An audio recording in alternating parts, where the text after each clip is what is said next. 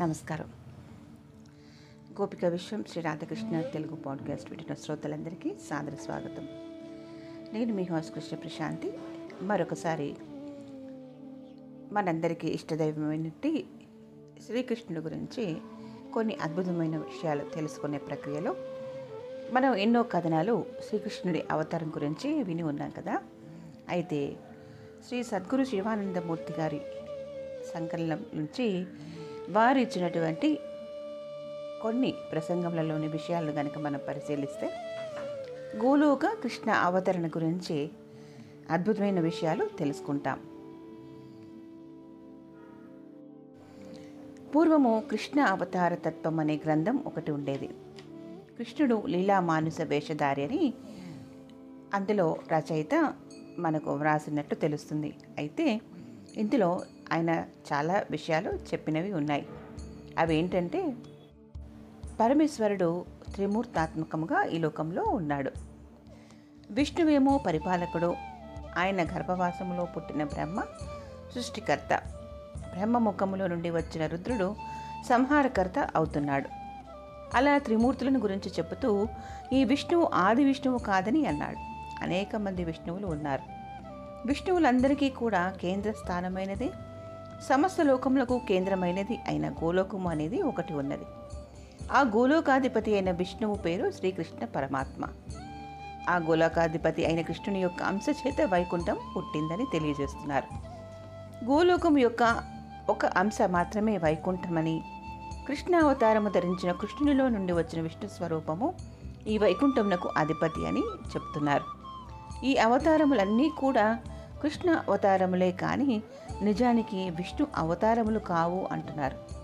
విష్ణువును ప్రార్థన చేయగా కృష్ణుని అంశతో అవతారములు పుడుతున్నవి. కృష్ణతత్వము తెలిసిన వారికి విష్ణుతత్వము కూడా తెలుస్తుంది. సృష్టి రహస్యము తెలుస్తుందని కృష్ణుని యొక్క సారమ్యము ఈ గ్రంథంలో తెలియజేస్తుంది.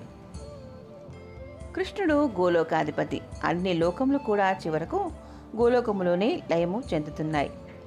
కృష్ణుడు అందులోనే ఉంటాడు. గోలోకములకు ఆ పేరు ఎందుకు వచ్చిందంటే కృష్ణుడికి అత్యంత ప్రియమైనది ధర్మస్వరూపమైనది సమస్త ధర్మములకు సమస్త సృష్టికి మూలమైన గోవు మూల వస్తువుగా పాలిస్తున్నది. ఆ లోకమున గోవును పరిపాలిస్తున్నది. గోపాలనము అంటే ధర్మ పరిపాలన. గోవు అంటే ధర్మము కేవలము పశువు కాదు. గోపాలకుడు అంటే ధర్మమును పరిపాలనము చేసేవాడు. దానిని కొడుతూ తిడుతూ పాలన చేయటమని కాదు. ఆ గోలోకంలో ఈ సృష్టి అంతటికీ మూలభూతమైన మహా చైతన్య శక్తి అనేటువంటిది పరాశక్తి. సమస్త తాత్వికులు కూడా ఈ విషయాన్ని ఒప్పుకున్నారు. భగవంతుడు గౌనముగా ఉన్నాడు.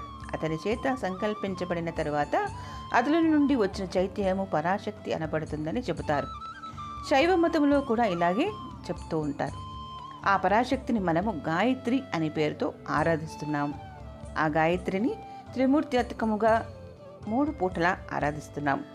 ఉదయం రామ్యం తర్పయామి అంటాం. మధ్యాహ్నము రౌద్రీం తర్పయామి అంటాం. సాయంకాలం వైష్ణవీం తర్పయామి అంటాం. ఒకే పరాశక్తిని ఆరాధన చేస్తూ తర్పణలు ఇస్తున్నాం. వేదములకు కూడా ఇదే ఆధారభూతమైనది. ఈ పరాశక్తి యొక్క ఆధిపత్యంను వేదము కూడా ఒప్పుకుంది. ఈ పరాశక్తి ఒక్కొక్క లోకంలో ఒక్కొక్క రూపంలో అవతరిస్తుంది. శ్రీ మహావిష్ణువు ప్రక్కన శ్రీ మహాలక్ష్మిగా బ్రహ్మ పక్కన శారదాదేవిగా కైలాసములో మహాశివ సన్నిధిలో రుద్రాణిగా అవతరిస్తున్నది. ఆ రుద్రాణియే దాక్షాయినిగా అవతారమును చాలించి తిరిగి పార్వతీదేవిగా అవతరించింది. శరీరమును మార్చుకుని రుద్రునితో కూడా ఉన్నది. ఈ ప్రకారముగా పరాశక్తి నిత్యమై ఉంది. అది సిద్ధాంతం. గోలోకంలో పరాశక్తి స్వరూపిణి అక్కడ ఆమె మహా చైతన్యము. అక్కడి నుండి వచ్చిన అంశయే రాధ. అప్పటి భూలోక పరిస్థితిని అవలోకిస్తే భూలోకంలో అధర్మము బాగా పెరిగిపోయి ఉంది. అప్పుడు ఆర్తరక్షణార్థము భూదేవి ఇతర దేవతలు ఇంద్రాదులు బ్రహ్మ వెళ్ళి విష్ణువుని ప్రార్థిస్తే నేను ఇంతకు మునుపు ఏడు మారుల ధర్మ సంస్థాపన కొరకై భూలోకంలో అవతారమును చేసే తీసుకున్నాను. ఈ మారు ధర్మ సంస్థాపన నా వల్ల కాదు. నేను ఎవరి అంశంలోనైతే లోక పరిపాలన చేస్తున్నానో అటువంటి గోలోకాధిపతి అయిన శ్రీకృష్ణుని యొక్క అనుగ్రహము లేనిదే భూలోకంలో ఈ మారు అవతరించబోయే అవతారము సంపూర్ణంగా ఉండదు. అసంపూర్ణములైన అవతారములే వస్తాయి. ఒకనొక రాక్షస సంహారం కొరకే జన్మించిన అవతారముల వలె కాదు. ధర్మ సంస్థాపనము చేయటం అంటే వేద ధర్మం యొక్క నిజస్వరూపమును దేనినైతే వేదము తెలిపిందో మానవునికి ఏది అత్యుత్య ఫలమో అది చెప్పగలిగిన సంపూర్ణ బోధకుడు. జగద్గురువు రూపంలో అవతరించి ధర్మ బోధ చేసి ధర్మ సంస్థాపన చేయాలి. అతడు శ్రీకృష్ణుని అంశతోనే అంశలోనే జన్మించాలి. నేను అతని అంశయే కాబట్టి ఆయనను ప్రార్థించటానికి మనందరము కలిసి గోలోకము పెడదాం అంటూ శ్రీ మహావిష్ణువు వారితో చెప్పారు. అప్పుడు శ్రీ మహావిష్ణువు రుద్రుడు బ్రహ్మ భూదేవి ఇంద్రాది దేవతలు మొదలైన వారు అనేక మంది గోలోకమునకు వెళ్ళి అక్కడ అనేక వేల మంది విష్ణువులను అనేక వేల మంది బ్రహ్మలను అనేక వేల మంది రుద్రులను చూచినట్లు అనేక వేల మంది శ్రీ మహాలక్ష్మి స్వరూపములు వారికి కనబడినట్లు పురాణాలు చెప్తున్నాయి ఆ లోకము అనంతముగా అంతము లేకుండా వారికి కనపడింది. వారంతా అక్కడికి వెళ్ళిన తర్వాత శ్రీ మహావిష్ణువు ప్రార్థన చేయగా ఒక దివ్య మంగళ స్వరూపుడై నీలమేఘ ఛాయతో ఉండే శ్రీకృష్ణ రూపము వారికి సాక్షాత్కరించింది.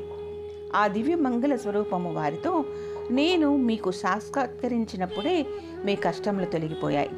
మీ కోరిక మేరకు భూలోకములో ధర్మ సంస్థాపన చేయుట కోసమని జగత్తునకు గురుబోధ చేయుట కోసమని నా పేరుతోనే అవతరిస్తాను అంటూ తెలియజేశారు. ఈ విష్ణువు నా సోదరునిగా అతని ఎనిమిదవ అవతారము బలరామునిగా పుడతాడు. నన్ను అనుసరించి ఈ రాధారూపములో పరాశక్తి అవతరిస్తుంది. నా భక్తులందరూ నా భార్యల రూపంలో స్త్రీ స్వరూపంలో నన్ను పొందుతారు. నా వలన రక్షింపబడవలసిన వారు ఎన్నో యుగముల నుండి నా అనుగ్రహం కొరకే వేచి ఉంటున్నారో ఏ దివ్యమంగళ స్వరూప దర్శనము ఆశించి ఇన్ని యుగములుగా నా కోసం తపస్సులు చేస్తున్నారో వారందరూ కూడా స్త్రీ స్వరూపులై నన్ను భర్తగా పొంది నాలో ఐక్యము అయిపోతారు. ఈ విష్ణువు నా జ్యేష్ఠ సోదరుడైన బలరాముడిగా జన్మిస్తాడు. ఈ మారు నేను బ్రహ్మ క్షత్రియాది ఉత్తమ కుల సంజాతునిగా కాకుండా నా సహజ లక్షణమైన ధర్మ పరిపాలకునిగా ఉండే గోపాలక స్వరూపమును తీసుకుని గోవులను పోషించుకుంటూ గోవులను తోలుకుని జీవించే గొల్లవానిగా గొల్ల కులములో పుడతాను. నేను అతి సామాన్య కులములో అవతరిస్తాను. అయినప్పటికీ వేద వేదాంగ పారంగుతులైన మహర్షులందరూ కూడా నన్ను భగవంతునిగా ప్రార్థిస్తారు అని వారికి వరము ప్రసాదించారు. ఇందులో భగవంతునికి కులమతములు లేవనే విషయం ప్రస్తుతం ప్రధాన ధర్మం అన్నమాట ఆ విషయంను లోకమునకు తెలియచెప్పటానికై ధర్మమును ఈ రూపంలో ఉద్ధరించుట కొరకై అవతరిస్తానని భగవంతుడు వారికి అభయమిచ్చారు. తరువాత ఆ దివ్యమంగళ స్వరూపం అంతర్ధానమైంది. ఈ దేవతలందరూ తమ తమ లోకములకు చేరుకున్నారు. నందుని సోదరిగా రాధ ముందే అవతరించింది. ఆమె అవ అవివాహిత. భర్త సంతానము ఇల్లు సంసారము ఏమీ లేవు. యోగ సాధన చేసింది. ఇటువంటి విధంగా మనము ఎన్నో అద్భుతమైన విషయాలను వివరాలను తెలుసుకుంటూ ఉందాం. మరొకసారి మరికొన్ని ప్రత్యేక విషయములతో మరొకసారి మేము ముందుకు వస్తాను. వింటూ వినిపిస్తూ ఉండండి. నమస్కారం. సెలవు.